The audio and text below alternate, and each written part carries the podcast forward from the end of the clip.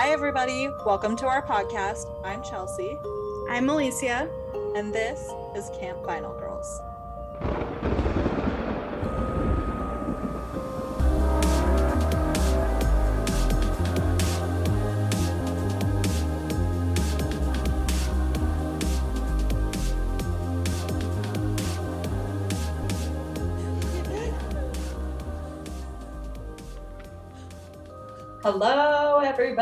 Hey everyone. Welcome back to another week of Camp Final Girls Welcome. podcast. It is time. It is. This has been an exhausting week for me, and I'm surprised that. um Well, I mean, it's been a pretty busy week for you too, because you traveled. So, Mhm. how was that? it was good, but it just was too short. I felt like I oh. like, but but what did you guys do? You didn't even tell me anything about your trip. I went for a birthday party. For you little one's birthday. You just went, "Hi, birthday party, bye." Pretty much.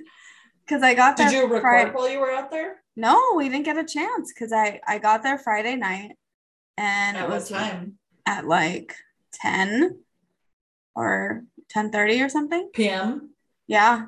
And Dang. then and then we had the party all Saturday, All day. all day. With there was What people was there. Barbie. it? Barbie. yeah. That's such a 90s thing. Mm-hmm. It was cute. It was really cute. And then I left early in the morning.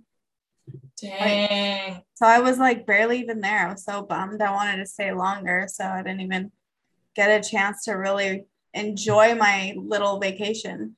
Dang. It, I just, oh, never mind. I was going to say you have President's Day off, so that would have been the perfect time for you to come out here. I but I don't have President's Day off. So well, even then, I just it was too expensive. to be one extra day. No, to get it so last minute. Mm, but you didn't even pay for it. yeah, my parents wouldn't pay that much. oh. no, we love you, but not that much. Yeah.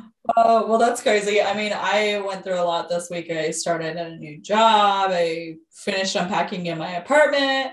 And then today, drum roll, new puppy. Yay, he's so cute. Or she. Should? Excuse you. I know. I'm well, so we- used to it, like saying he, because I have a boy cat now, and even but you I also had- have two girl cats. I know. I don't know why he. Yeah, she's a girl, and her name is Charlie, which I guess is also confusing. I don't know, but it's with an IE, so that's like uh, the girl version, you know. And then, I.e.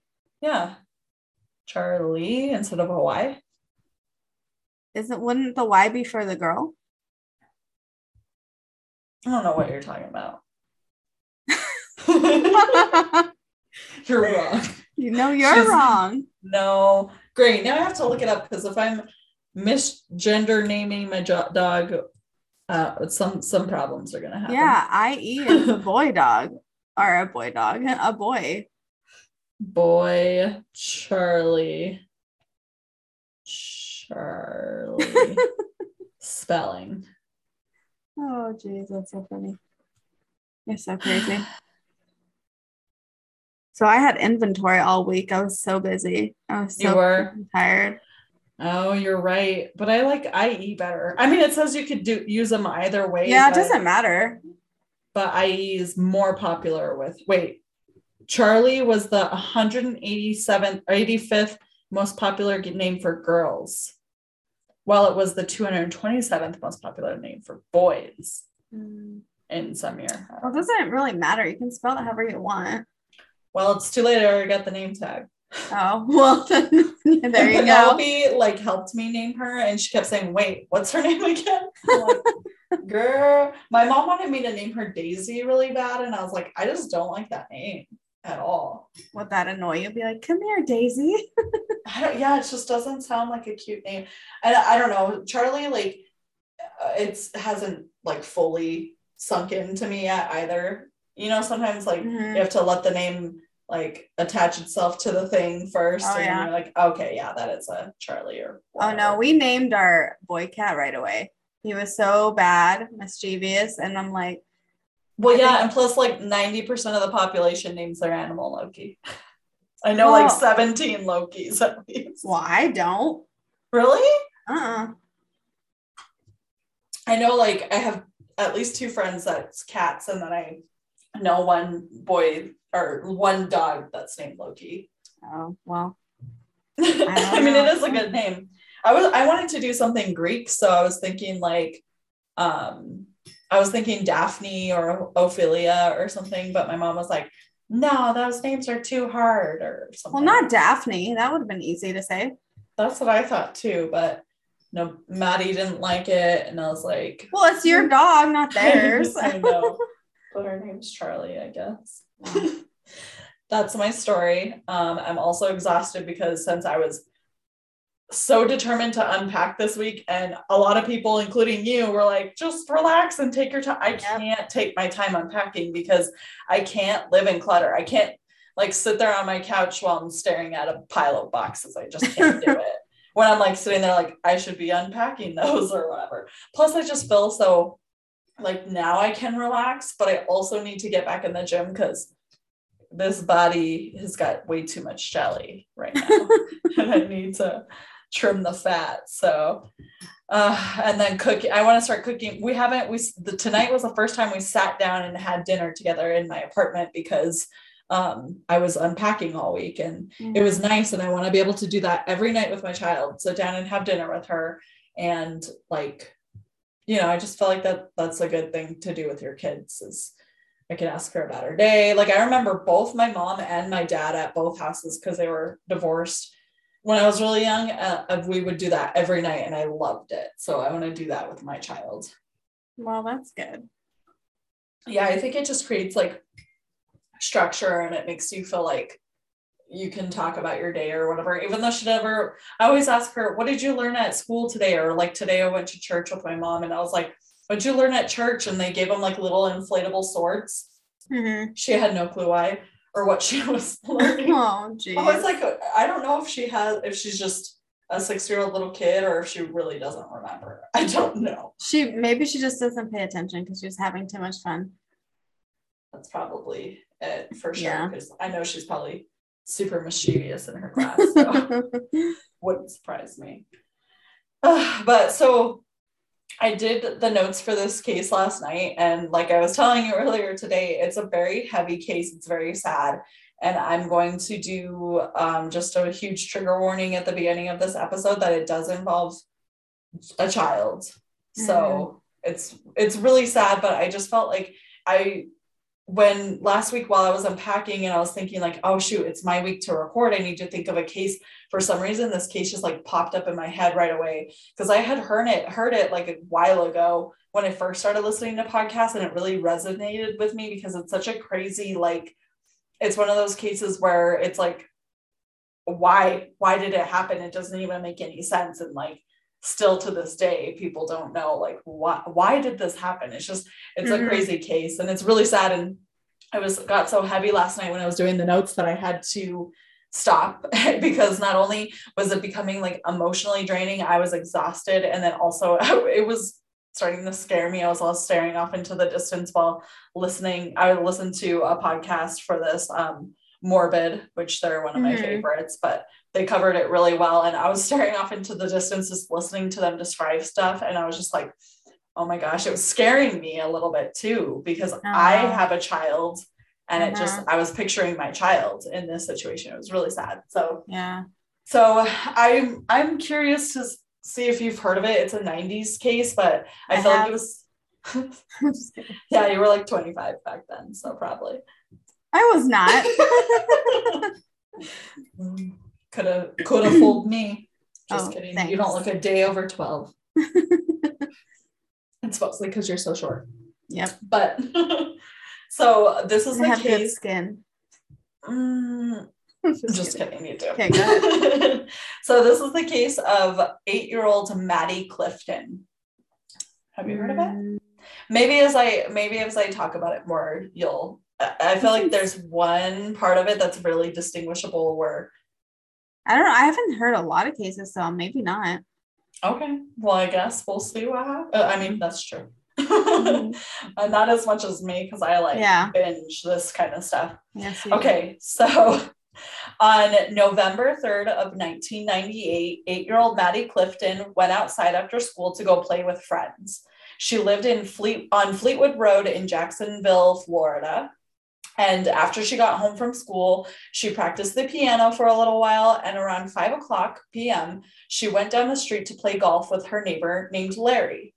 Um, after, oh, okay. And the thing about Larry, too, is Larry is a 45 year old man. So just keep that in mind, too. Is he in a band? No. Oh. Was he in a band? no. Oh. He was not. So after a little while of playing, she came back home um, asking her mom for more golf balls because they had used them all. Basically, she went down to Larry's house and there was like a strip of land between his house and the house next door where they were just hitting golf balls into Did her parents know that she was playing with him? yes. What? Yes. What's So wrong with them? I thought this was weird too, but I picture me in the 90s and early 2000s, and my parents would be like, I'd be like, okay, I'm gonna go um, outside and play, and I'd be gone for hours, and my parents had no clue what was happening. Uh-huh. And she lived in a cul-de-sac street where Mhm. all the neighbors knew each other, and Larry was the type of guy where he'd just be outside doing stuff, and all the kids would be like, Larry, let's do this, or like toss a baseball back and forth. And Mhm. um, I mean, I I would not be okay with my child. Did he have any kids? No, he didn't. Oh no. He was just a single Uh-uh. man, and I'll talk a little bit more about Larry later, but um, very suspicious for sure because I would not let my child. no, heck no. that. but I think also too, it was in a part of the neighborhood where like everybody could see them. You know, like it's not like they were in his backyard or anything; they were literally right on the street. Mhm. But still suspicious. But um, yeah. so when Maddie went home and asked her mom for more golf balls and she left, this was the last time her mother would see her alive again. Oh, um. At 6:20, her mother, Sheila Clifton, called for Maddie like out the door and her older sister Jessica to come in for dinner. Now, just a little side note, I think it's interesting because I have a sister named Maddie and a sister named Jessica. it's just a weird coincidence, I guess Yeah. um Jella, Jessica Jessica was 11 at the time. And um when their mom called them to come in for for dinner Jessica came in immediately. But man Maddie doesn't come. And Jessica says I don't know. When I was out there playing I didn't even see her out there. Hmm. so her mother goes to um door to door to all the neighbors to ask if they had seen her. Uh, but none of the neighbors had um, so she panicked and she was literally like standing on her lawn, just screaming Maddie's name. And I don't know, like, because I grew up in the 90s. I mean, at this point, I would have been five. So maybe not, not with my mom specifically, but at my Mhm. dad's house, we would. We would go outside and play. And at my dad's house, my stepmom literally did that cliche thing of like, flashing the porch lights to be like come home it's dinner time or Mhm. whatever and usually we'd be close enough that we could see or she would she would like go out the front door and be like, Jessica Madison, Chelsea, get home now. And we could like hear it all the way down the street. So it's just crazy to me how much the world has changed because I wouldn't even allow my child if I lived on the first floor, which I don't, which is good. But if I lived on the first floor, I wouldn't even let her out on the patio without me watching Mhm. her. Like Yeah. there's no way.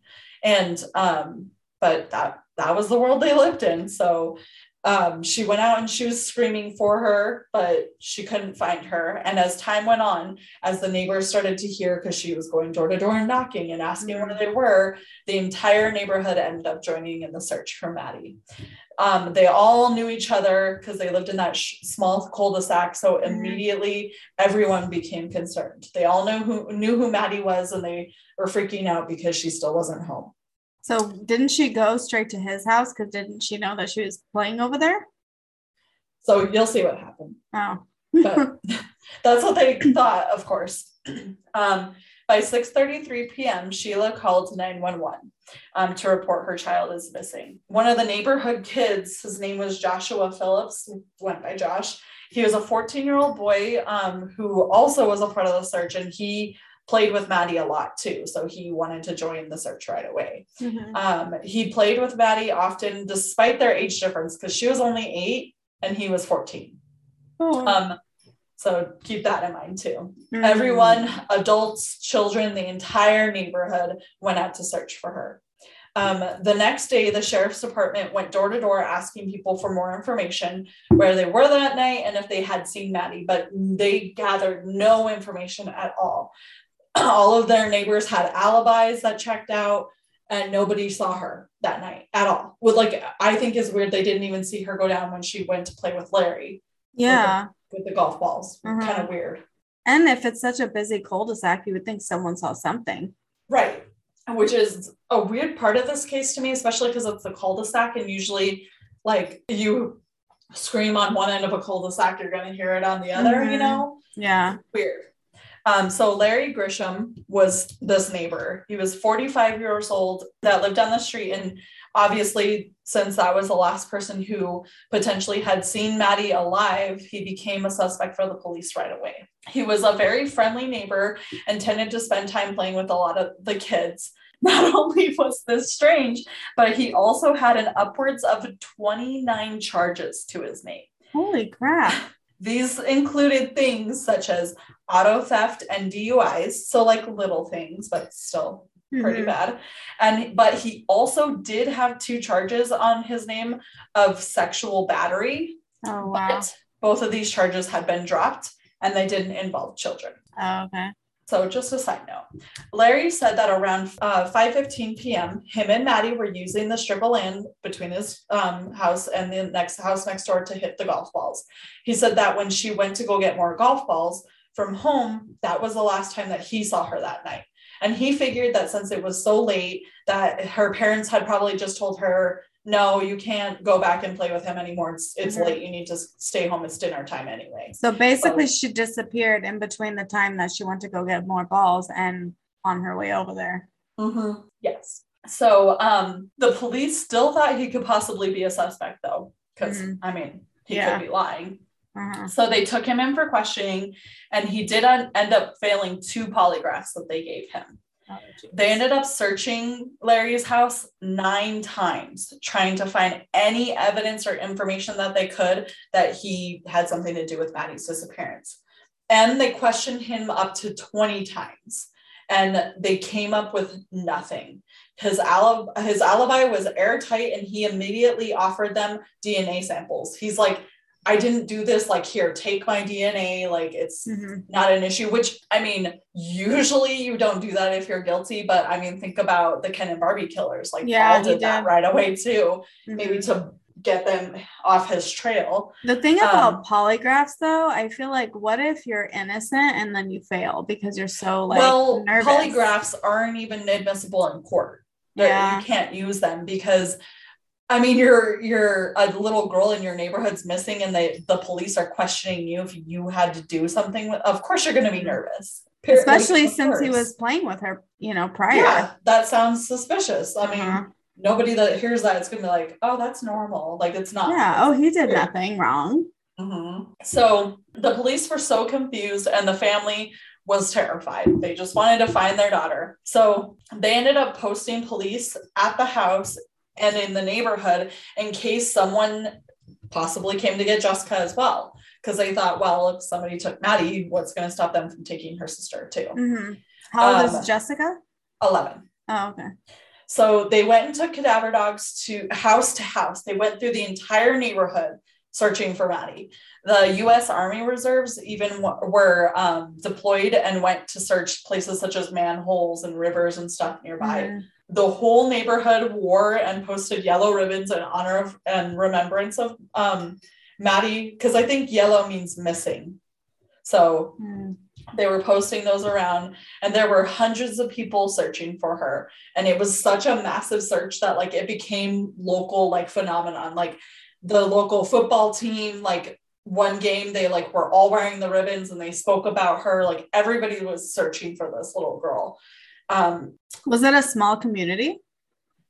it- yeah i mean especially like their neighborhood and their area around them it was pretty small and Mhm. like i said they lived in an area where just everybody knew about it and it was a little girl that was missing and it just it spread really fast Mhm.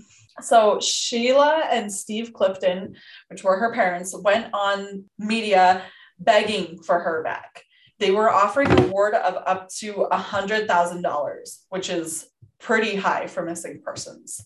And back Um, then, Yeah, and back then with inflation, I'm sure is a lot more now. Um, t-shirts and billboards went up with her face on it. There were like I think five billboards in town with her face on it, which billboards are not cheap to rent either. Mhm. Um, her parents even went on Good Morning America to spread the awareness. Right as they were wrapping on the segment of Good Morning America, Maddie was found. So, seven days after Maddie went missing, Melissa, Missy for short, Phillips, who was Joshua Phillips' mother, was getting ready for work. It was just after 7 a.m., and she had a while before she needed to go into work. So, she decided to help Josh since she had been asking him for days to clean up his room because he was a teenage boy and it was messy in there. Mhm. She said that she had been nagging him and nagging him, and she was just getting so sick and tired of telling him. And there was a horrible smell coming from his room. Oh, don't tell me she was found in there. Girl, just wait. Oh no.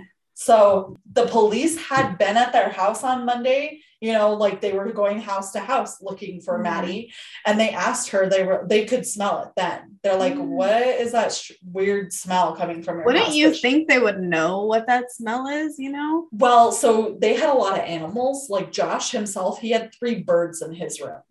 Like yeah, but had that that wouldn't smell like that.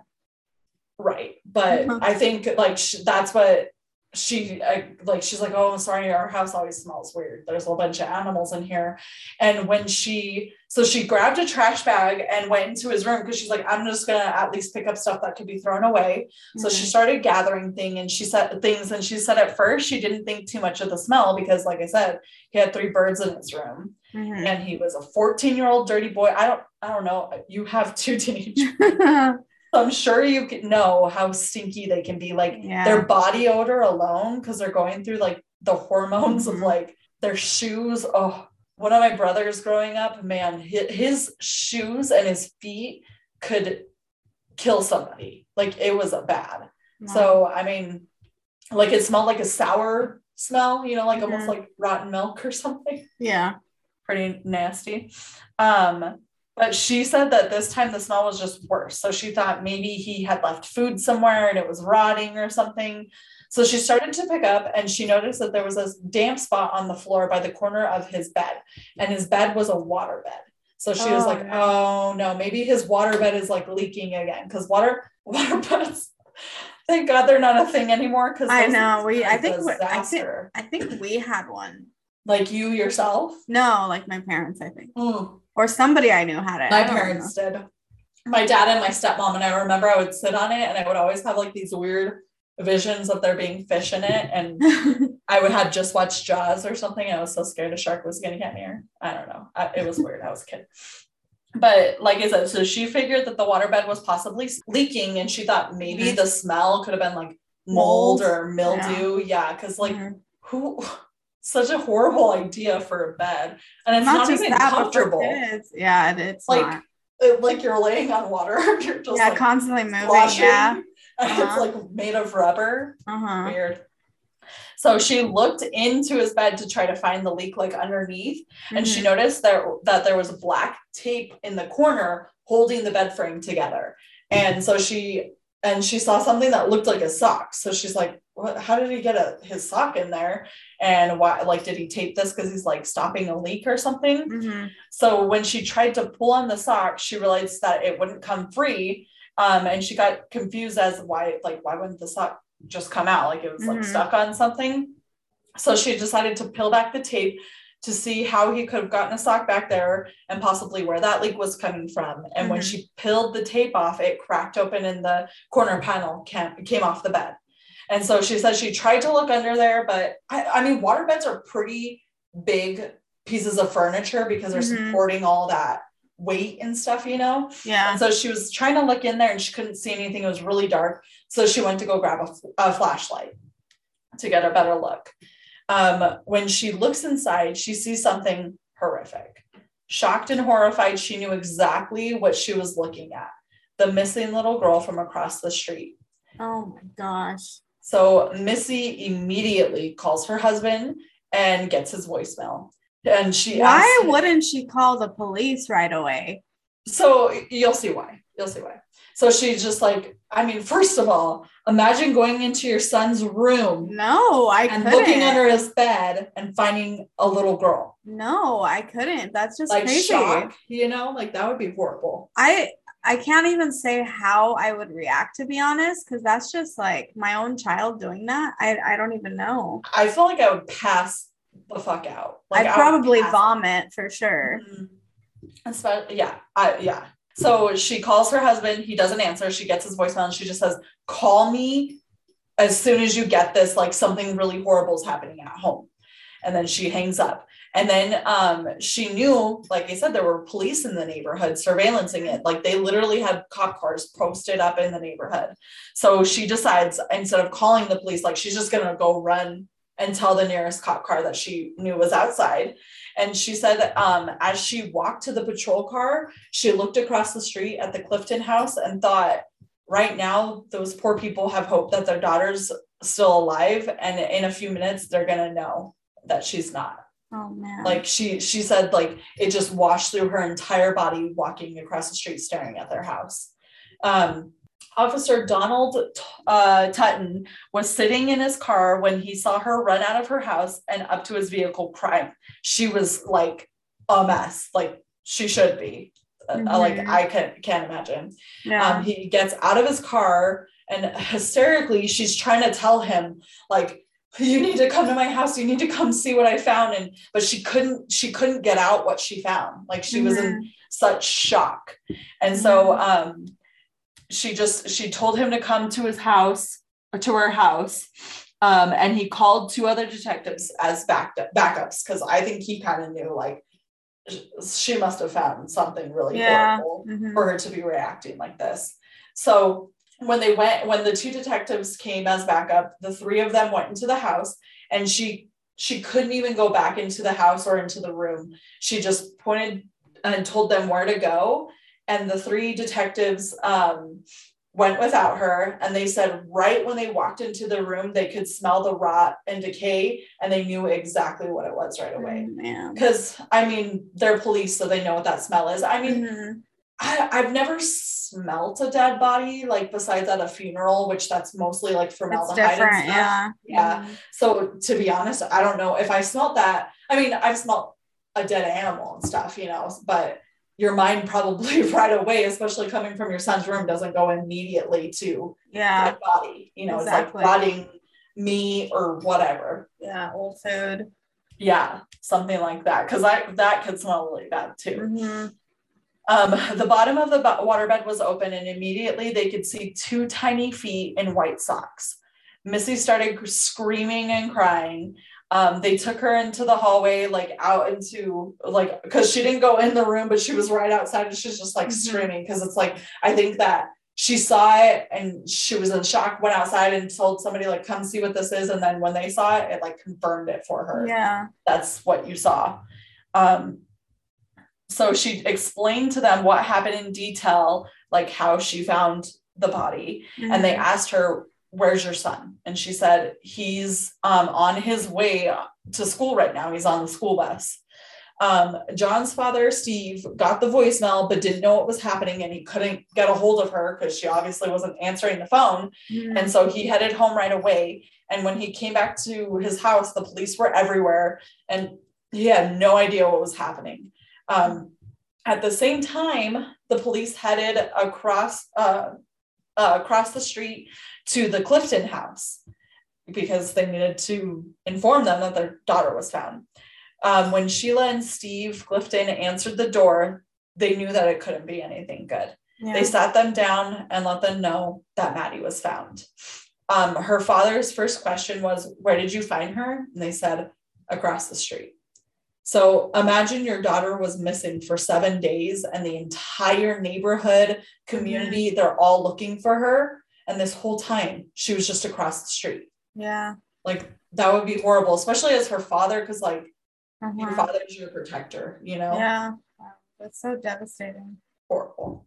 Um, so let's get into a little bit information about Josh himself. Mhm. Josh Earl Patrick Phillips, what Phil, Phyllis, yeah, Phyllis was born on March 17th, 1984. He had That's two year I was born. Alicia, you murderer. Um, he had two older half brothers who were already moved out of the house. So he pretty much like grew up alone, like as an only child. Mhm.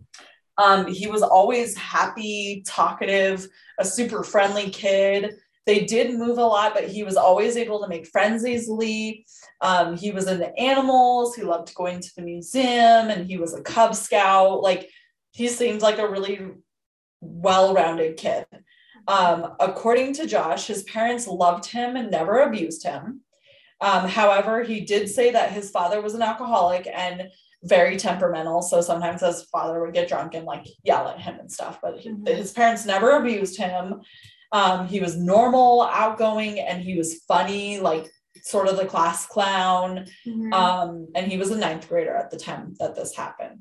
So there was never really any signs that jo- anything was wrong with him. He Mhm. was just a, a normal kid. Like he was outgoing and funny, and people liked him. He made friends easily. So it was just no signs of anything. like out of character, basically. Yeah, except for a few things that happened when he was living across the street from Maddie and Jessica. Josh got in trouble with uh, Maddie's parents several times um, when it came to interacting with the girls. And at one point, he was no longer allowed into their home. About a month prior to Maddie's death, Josh was caught sneaking into their house and into Jessica's room. Like nobody heck? was home and he snuck into her room. Mind you, He's like obsessive. Yes, he was obsessed with Jessica. And mind you, he was 14 and she was 11, Oh my So, gosh. which is, it, it's weird, right? Like Yeah, that's when creepy. you're 14, you're like a teenager. And when you're 11, you're still a little girl, you know? Yeah. So he was caught stealing a picture of Jessica out of a frame um, in her room. And it was a picture of her in her gymnastics leotard, like doing a back bend, pretty much. Mm. Um, he was also caught discussing sex with the two girls.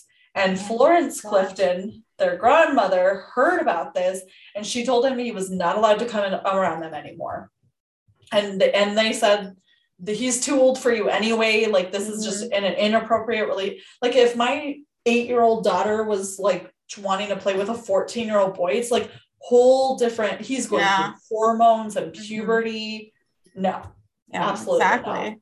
Inappropriate. hmm Um, but over time, like I mean, he lived right across the street. So especially Maddie, she's just a little girl. Like little girls like playing with older kids. That's just what they like to do. So yeah, they they kind of became like lenient with it. Like they would let him go over or play with them a little bit, but not as much as he used to. And even Mhm. even Josh's parents were like, yeah, there's no reason for you to be playing with little girls. And Mhm. they also thought it was inappropriate. So, I mean, like, I guess I don't. I mean, I don't. I still don't know if that's motive or anything, but it's just So weird- how long did they live there before he started like playing with them or trying to just for a few years. So, like, Josh moved a lot. So I think that he had only been there for like maybe a year or so. And but they, I mean, I don't. When I was a kid, we used to go out into the neighborhood and like, especially boys. Hello, like we would love interacting with them. Mhm. So like I just picture that like me if I was a little girl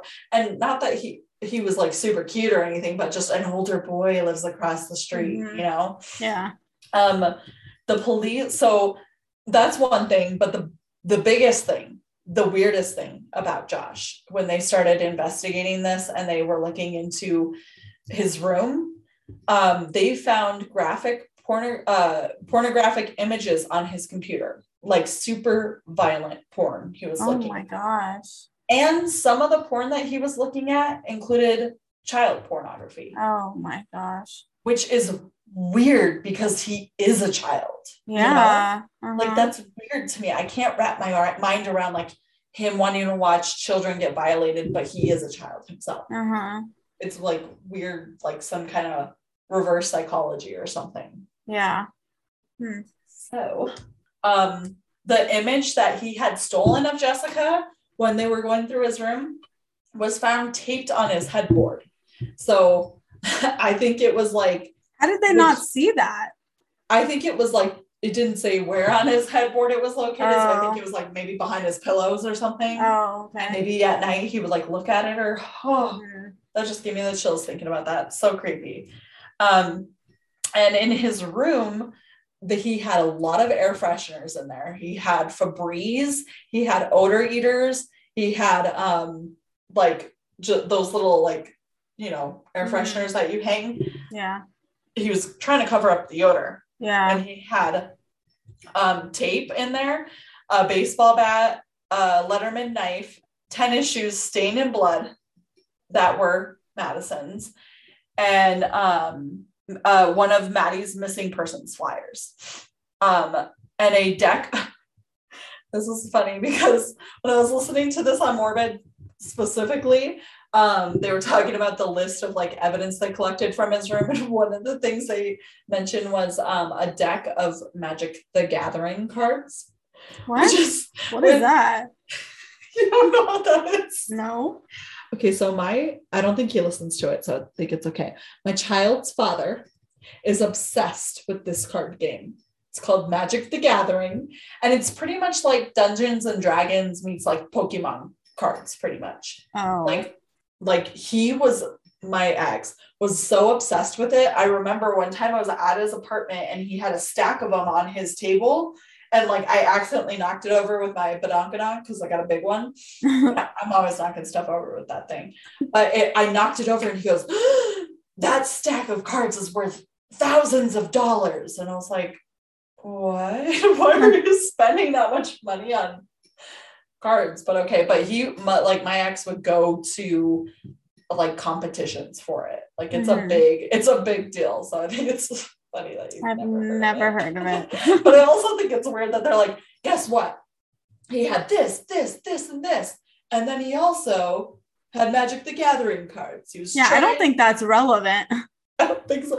Like, what if they like went through my room if something happened and they're like, and she had like Murder books. against yeah, well, cards against the humanity cards in her room.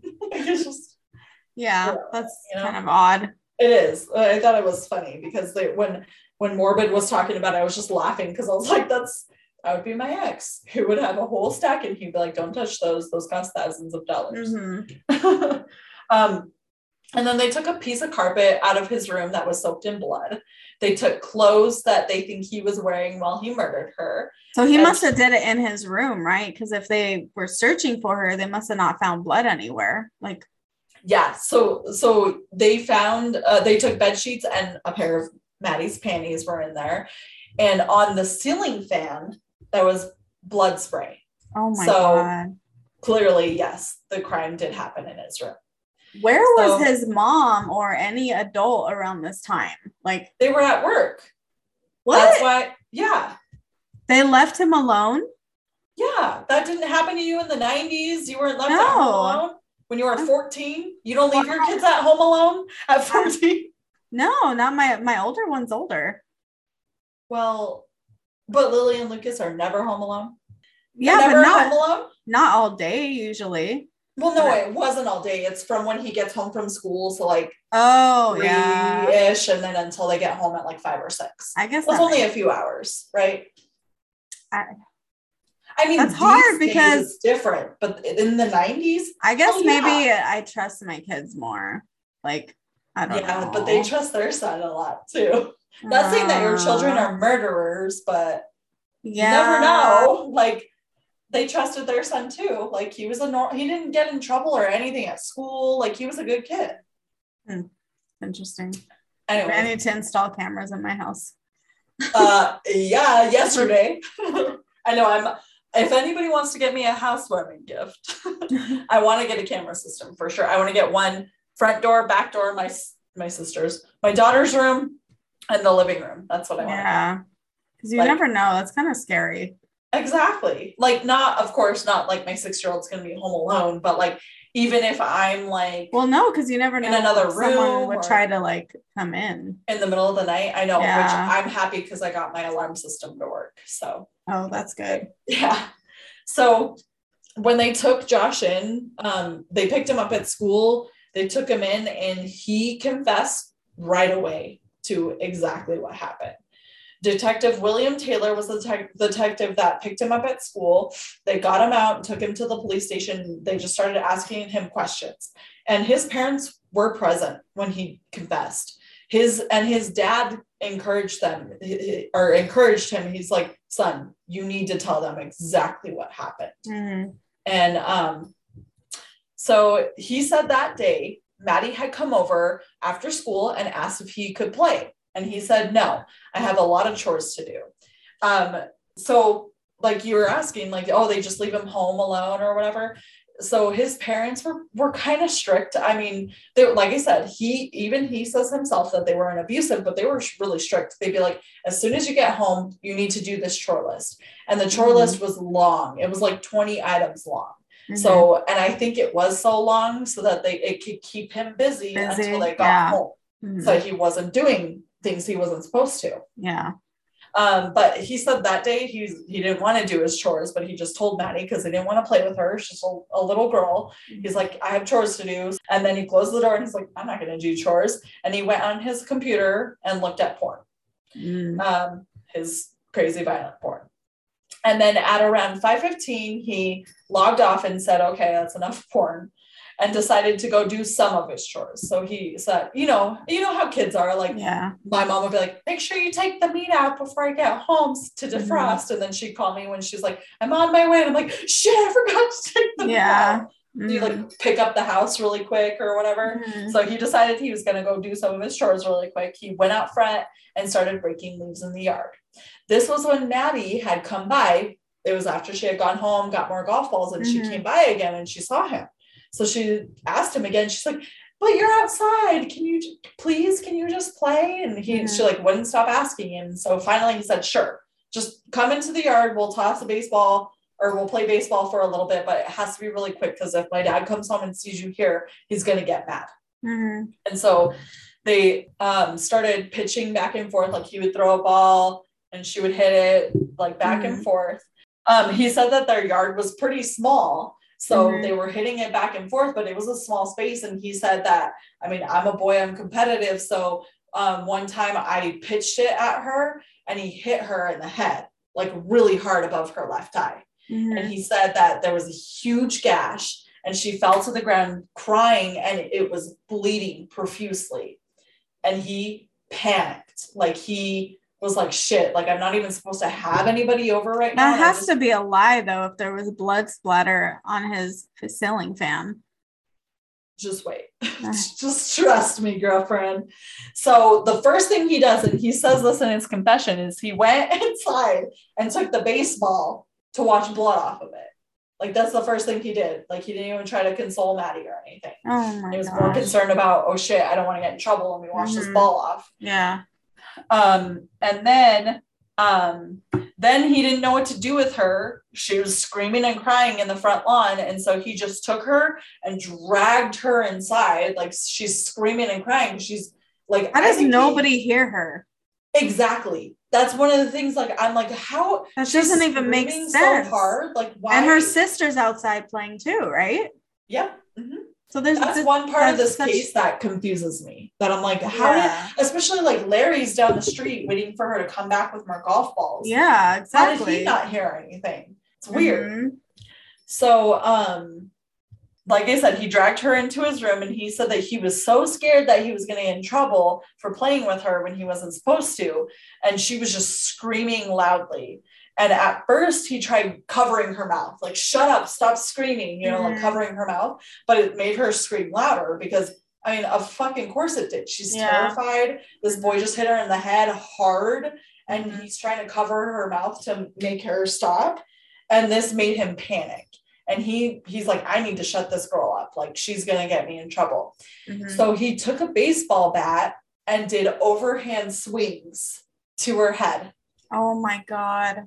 He started with one she kept screaming so he did it again kept screaming and did it one more time and he said i hit her hard and that would explain the ceiling fan spray because Yeah. imagine he's hitting her bringing the bat up Yeah. spray, like over and over again Mhm.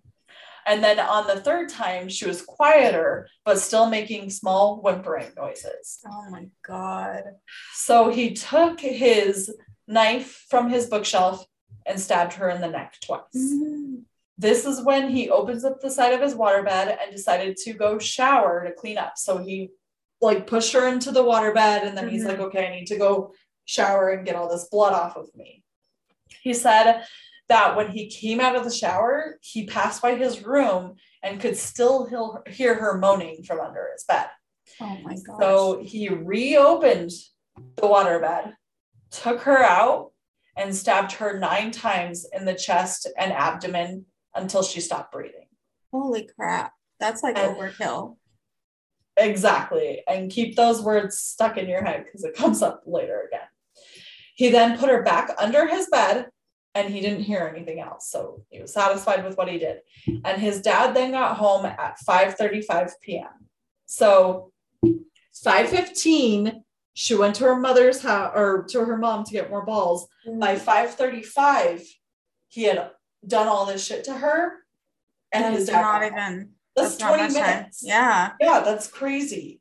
Crazy that it, it like if his dad would have come home sooner sooner or something, Mhm. like I just it's such a short amount of time. It's like it rattles my brain. Mhm. Um, but the police wanted to know why then, when they found her, was she naked from the waist down? Oh wow. And Josh claims that when he dragged her through the house, that her shorts and underwear came off, which That doesn't make sense. it doesn't like No. maybe coming off a little but they were completely off of her Yeah. completely um and then he says that he um her shoes came off of her when he shoved her into under the bed the second time so he's trying to say like her pants and underwear came off over her shoes Yeah. how does that make any sense when he's dragging her through the house Mhm. it just doesn't He's make trying to sense. make make something up. Well, because two, they're trying to see like, okay, well, was this sexually motivated? I mean, he's looking at these graphic Mhm. images, pornographic images where it's like children are involved. So Yeah. Like was that a part of it? But he was claim he said no, I didn't touch her sexually Well, of all. course he's not going to admit to that. Right, exactly. And um, when she was stabbed in the uh, chest and ab- abdomen nine times, um, he had pulled her sh- shirt up to do it. Like What? he did, her shirt had no stab um, cuts in the it. fabric at all. He had lifted her shirt up in order to stab her, and her pants and underwear were off. The So they're heck? like, but like how how does that tell us that you didn't sexually assault her? yeah. Um, but her shorts and underwear were put under her bed before she or under the bed before she was because she was on top of them too. Mhm. So they're just like it- it's just not adding up to that Yeah. Um, Josh said that Mrs. Clifton, her mom, had come um, and said that her daughter was missing, like after his dad had got home. Mhm. And his dad said, Go, you need to go out and help them search for this little girl. Like all along, she was under his bed. Oh my God. so crazy. Um, he told them that he had slept on that bed for a week Oh. like he sl- he slept on his bed after have, having killed a little girl and that little bed or that little girl was underneath his bed like That's just how so can you do crazy. that right That little Like- kid like has issues. issues That's not is so normal. you would not think normal at all no, you would any normal child would be distraught and be like, "Oh my gosh, what happened?" Like he's not i gonna do able to sleep on top No. of a dead body like i get scared like thinking a monster's going to come out s- from Mhm. under my bed when i was a kid especially and Yeah. he's just sleeping when a rotting corpse is underneath Mhm. him No, that That's that kid has issues for sure. mental issues for damn sure Mhm. um and on wednesday he said is when he taped up the bed because he could start smelling her like she Oh, was starting to rot man. Mhm. um the police asked him what was his plan in the end they're like okay so you shoved her under your bed and you taped it up like were you just gonna let her decompose until she was dust, like just leave her under there forever. And he said, Mhm. I don't know, I didn't have a plan. I just put her in there and was hoping nobody would find her. Which I mean, obviously his 14 year old brain was like, okay, she's starting to smell. Like I'll just tell my mom it's the birds or whatever. Like, Yeah. just Just have a bunch of spray in my room. Yeah, he was trying to cover it up because he's like, I don't think he obviously in the moment, I feel like it was just like a in the moment reaction to kill Mhm. her because he was trying to silence her, but he didn't realize the consequences that would come after that. Yeah. Which obviously consequences of her family being fucking devastated and a little Mhm. girl is dead, but t- the consequences for him was a rotting corpses under my bed and starting to smell. yeah. Um, four days after she was found, her funeral was hel- held, and there were 12,000 or 12,000, 1,200 people who attended. Um, so, a little bit about Maddie. She was a very sporty little girl. She loved to do lots of outdoor activities. She could go from playing soccer and football and um, baseball to doing ballet. Like she was a Mhm. tomboy, but she could also be a little girly girl, which Mhm. like reminds me of me when I was that age. I was very much a tomboy, but I also liked girly girl things. Like Mhm. Just a really um, all around rounded little girl. Um, when people asked why he did what he did, he literally said he had no idea why. And he said, maybe I should get counseling. what? like, yeah, or maybe you should be exercised for demons. Like, it's just Mhm. Um, Maddie also, when they were talking about her, they were saying that she was super outgoing and when she talked, she made sure you were paying attention. She loved to talk, Mhm. which reminds me of my daughter. I was just about to say. Yeah, uh, it's gonna get me a little emotional because then I'm just picturing like, imagine your daughter just goes outside to play after school. She was practicing the piano, like that's a Mhm. good little girl. She goes out to play and she just never comes home, and then you realize it was another little boy, like Yeah. kid across the street, like killed her. Like that's just so sad. Um, Wednesday, November 11th was when his trial began. Um, he was being held in a juvenile delinquent center in isolation because they were scared for his safety. Like they're like this, Yeah. like committed a horrible crime. People are gonna want to go. Oh after yeah, for sure. um, they did decide, despite his age, to try him as, a, as an adult um, with the count of first degree murder. So they were going all out with this kid. Like first Oh, degree man. murder is the highest charge Yeah. you can get, and then Mhm. also to be tried as an adult when you're 14.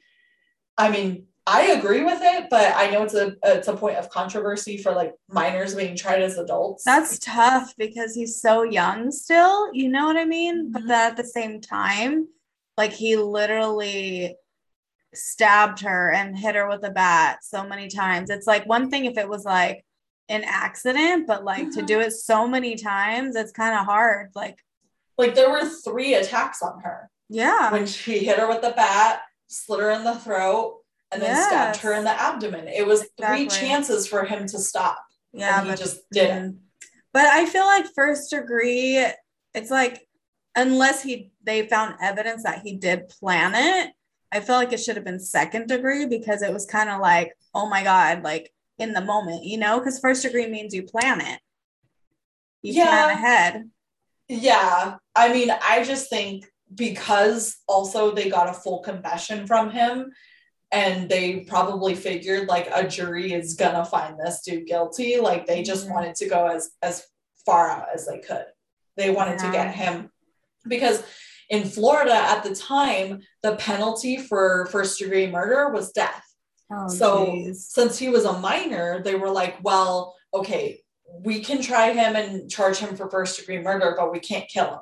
yeah. So his um, ruling would be, if he got charged with this, would be um, life, life without the chance of or possibility of parole. Um, but he ended up pleading not guilty, which I don't know if it was just a strategy of his. I kind of feel like his defense attorney was trying to maybe claim insanity or I mean, there could have been many, several different reasons why he pled not guilty. I also think it's interesting that he gave a full confession and his parents were in the room, yeah. but they didn't stop him and say, son, let's get you a lawyer. But at the Oh, same yeah. time, it's like, I think his parents were so like devastated that their son did this that they're like nope you need to pay the consequences I know that that's a tough spot to be in, you know? It like is, I can't yeah. I can't even imagine that ever happening and what I would do after, like how I would react. Like I I'm not good at like things like that. Like even if my kids have a cut or something, I like panic.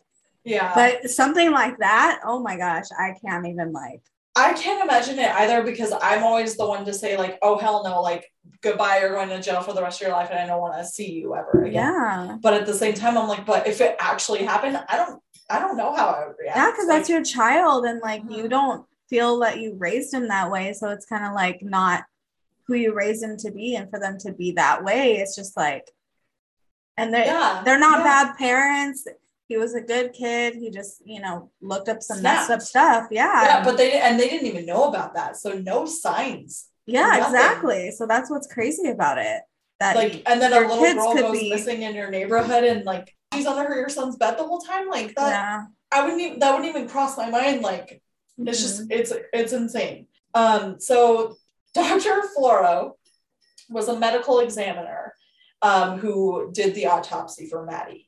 He said there were three attack, attacks on her, like I said, the baseball bat, slashing of her throat, and then also the stabbing, the nine stabbings in his and her abdomen. Mhm. Um, he said that the blood splatter on the ceiling fan did indicate the attack happened with the baseball bat in his room, but he um he also said that when she was brought in for the autopsy, I guess this is a normal thing. I think Mhm. it's for like um evidence, like making sure that evidence stays there, but they bag hands. I don't know if you know that but they Mhm. bag hands to make sure like let's say a, a person was attacked and they scratched their assailant Uh-huh.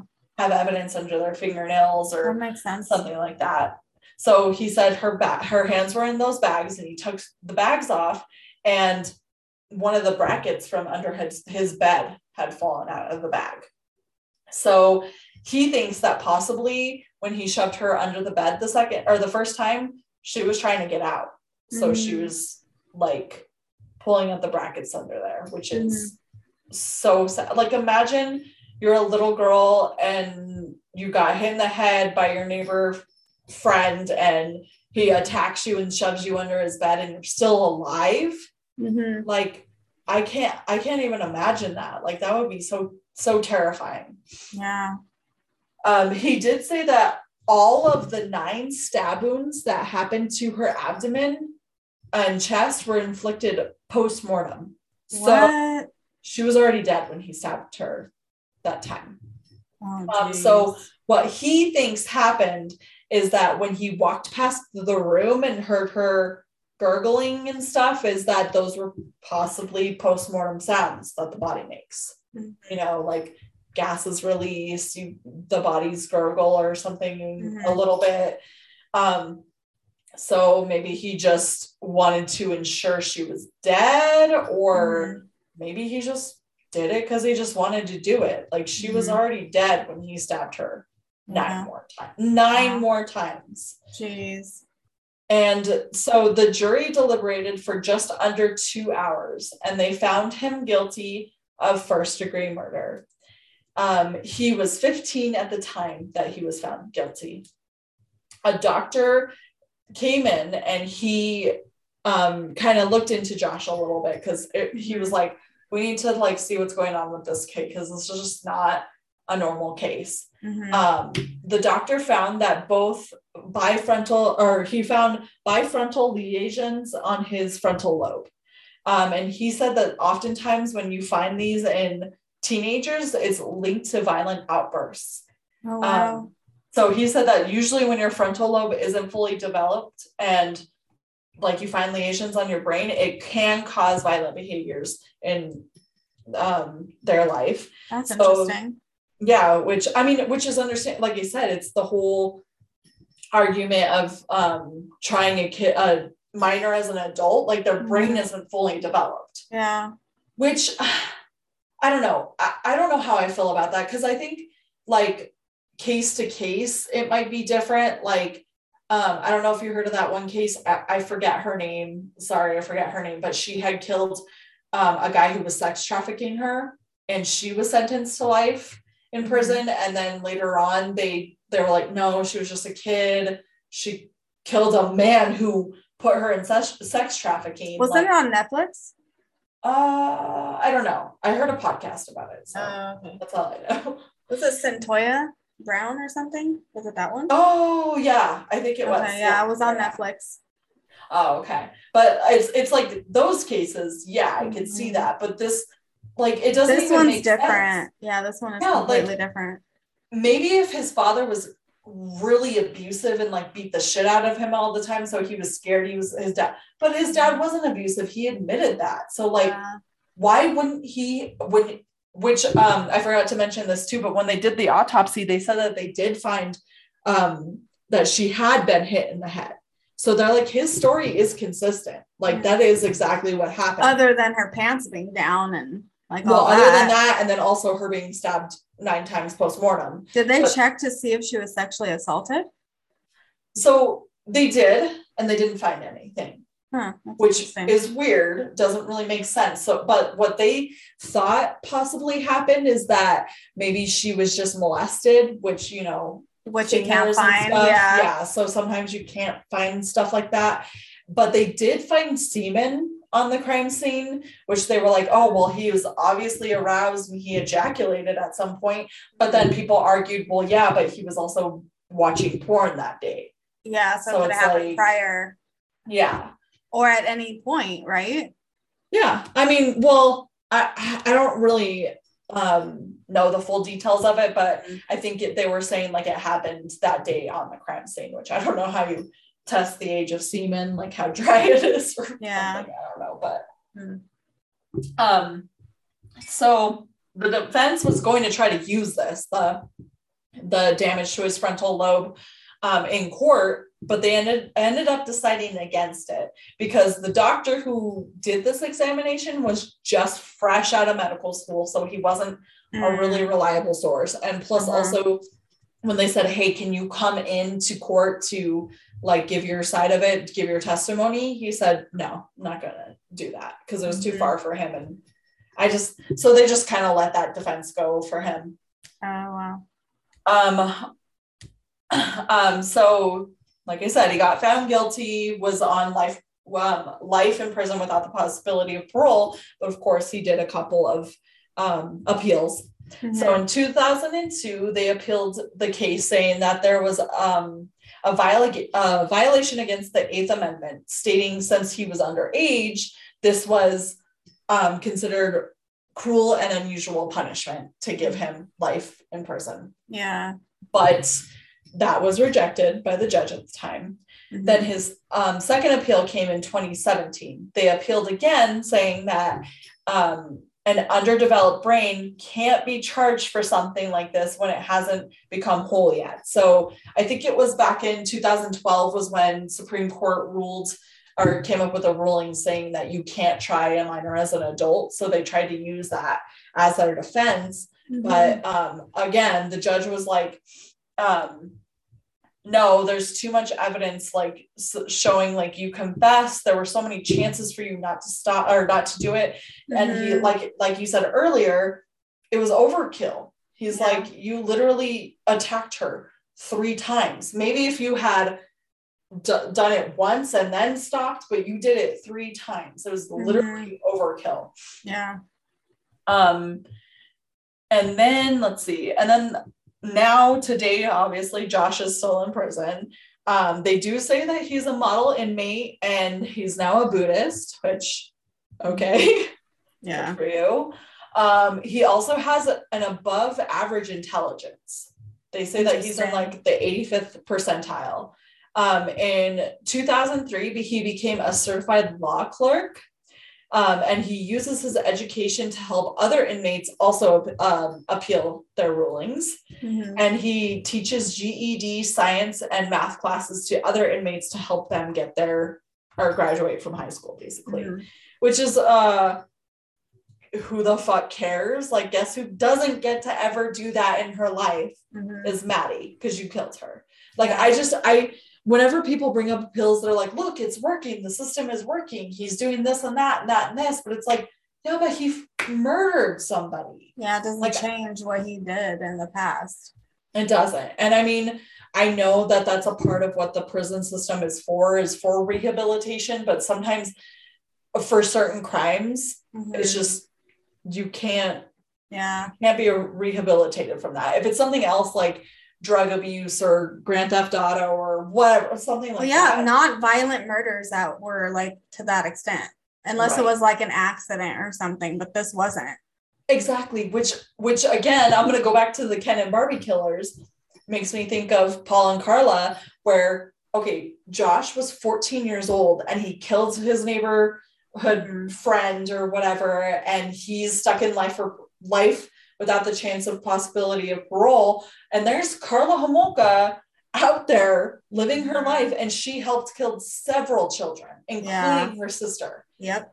it just blows my it blows my mind like the justice She- system yeah. like i don't know sometimes it works sometimes it doesn't it's i feel like it's very corrupt and it's it's really sad i don't know this this case just like like i said it just really um impacted me especially not only because was a, a kid killing another kid but also because like he slept on top of her body for a week. That just Yeah, that's really just- stuck with me.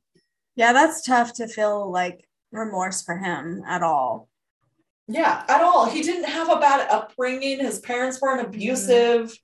Yeah. I I I just feel like he had something mental going on. Mhm. Like there was something wrong with his head, clearly. But then again, he was super intelligent and super smart. Like they're saying his IQ is really high. So it's like, I don't know, it's so weird to me. It's like Mhm. maybe he has some type of like learning disability where he's like socially like disabled, but he's like mathematically and scientifically smart or something. I don't know. It's just it's just this case really really blew my mind. And like I said, when I was doing the notes for it last night, I was getting really emotional because I was listening to parts of his confession, and it's just like he's just like telling you the story like as though nothing like oh yeah i went and did this this is what happened and then i slept on her body for a week cool I feel like this story sounds familiar, but I don't know for sure. Um, but yeah, that's that that the whole thing is just crazy. Just, it is doesn't seem real. no it doesn't it's like something that is out of a horror film like Yeah. like i said it's just weird to me because like maybe like i said if his dad was abusive or something he was scared his dad was going to beat the shit out of him but his dad wasn't so like what you accidentally hit a little girl in the head with a baseball and your solution is to kill her so that nobody finds out she was over there playing with you Yeah. It's like It's just- worse. yeah There's no logic to it. at all and that's what makes me really think like this is the devil like the devil's work because it's Mhm. like uh, it doesn't make any sense it really doesn't because i mean he was so young at the time and people claim like oh maybe he's possibly and i feel like he does he's really remorseful he talks about it all the time he's like i cannot believe that i did that as a kid i like can't even wrap my mind around it and maybe he is changed now i don't know but like the fact that he did that instead of just being like, hey, dad, sorry, this girl came over. I played with her. I know I'm not supposed to. We need to take her to the hospital. Or go to her parents' house and be like, hey, I know we're not supposed to play together when nobody's home, but this ha-. It, and his solution is to attack her three additional times. Yeah.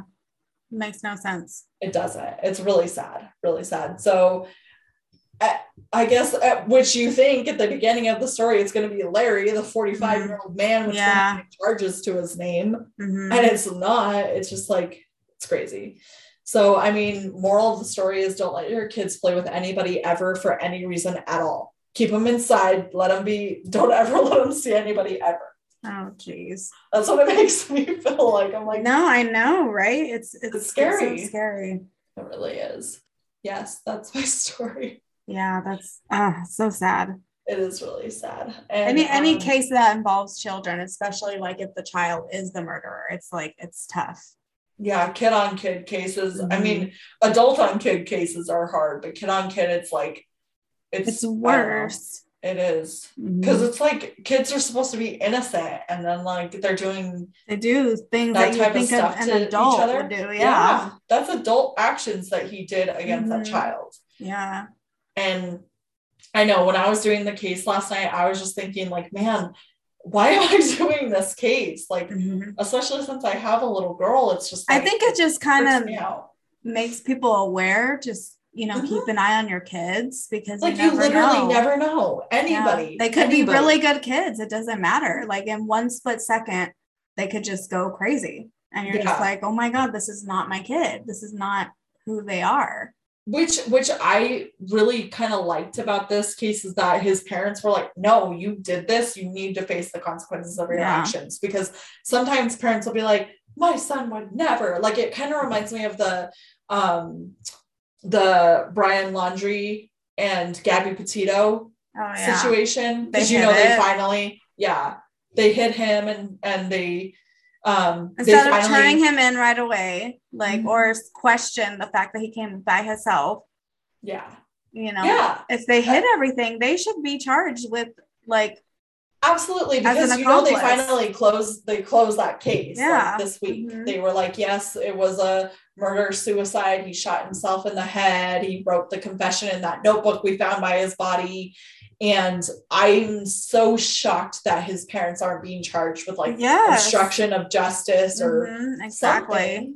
Uh, they have to be because yes, They Like- knew he was there and they knew that he was leaving. Like they Exactly. hid that entire time, uh-huh. knowing the world was searching for him. Like and knowing that What is wrong he with these came people? home with her van without and she her. was gone. Yeah. Yeah. It's like they knew exact. If my son did that, I'd be like, uh, call the police, like come get his ass. Yeah, I'd be like, "Where's your girlfriend? Why are you alone?"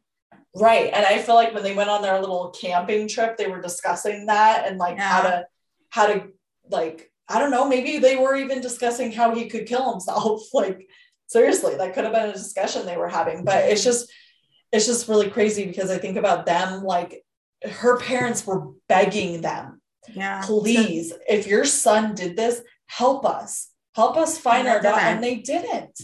And i just it blow i don't know. Like i said i've never been in that situation. I hope to never be in that situation. Mm-hmm. but i feel like if i were i i would say i'm sorry. I still love you. You're my child but you you did this bad thing and now you have to deal with the consequences. Mhm. it is what it is.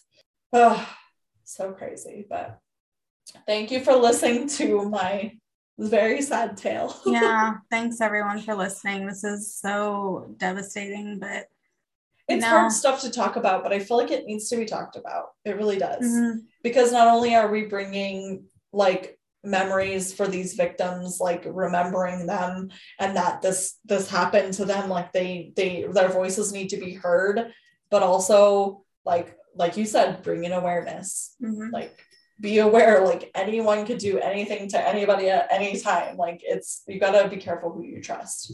yeah, for sure. Well, and I think next, I don't know. I like doing true crime, but when I do a case like this where it's super It's heavy, tough. Yeah, I want to do like switch it up and do something else because I'm just like, mm. I know what I'm gonna do next. I don't know. I already know. I'm gonna do a conspiracy theory and I'm gonna do it. uh, okay, well, thank you guys for listening. Have Thanks, a good rest of your week and President's Day that I don't get off. Enjoy it. I yeah. will. no, you jerk. All right. bye. Bye everyone.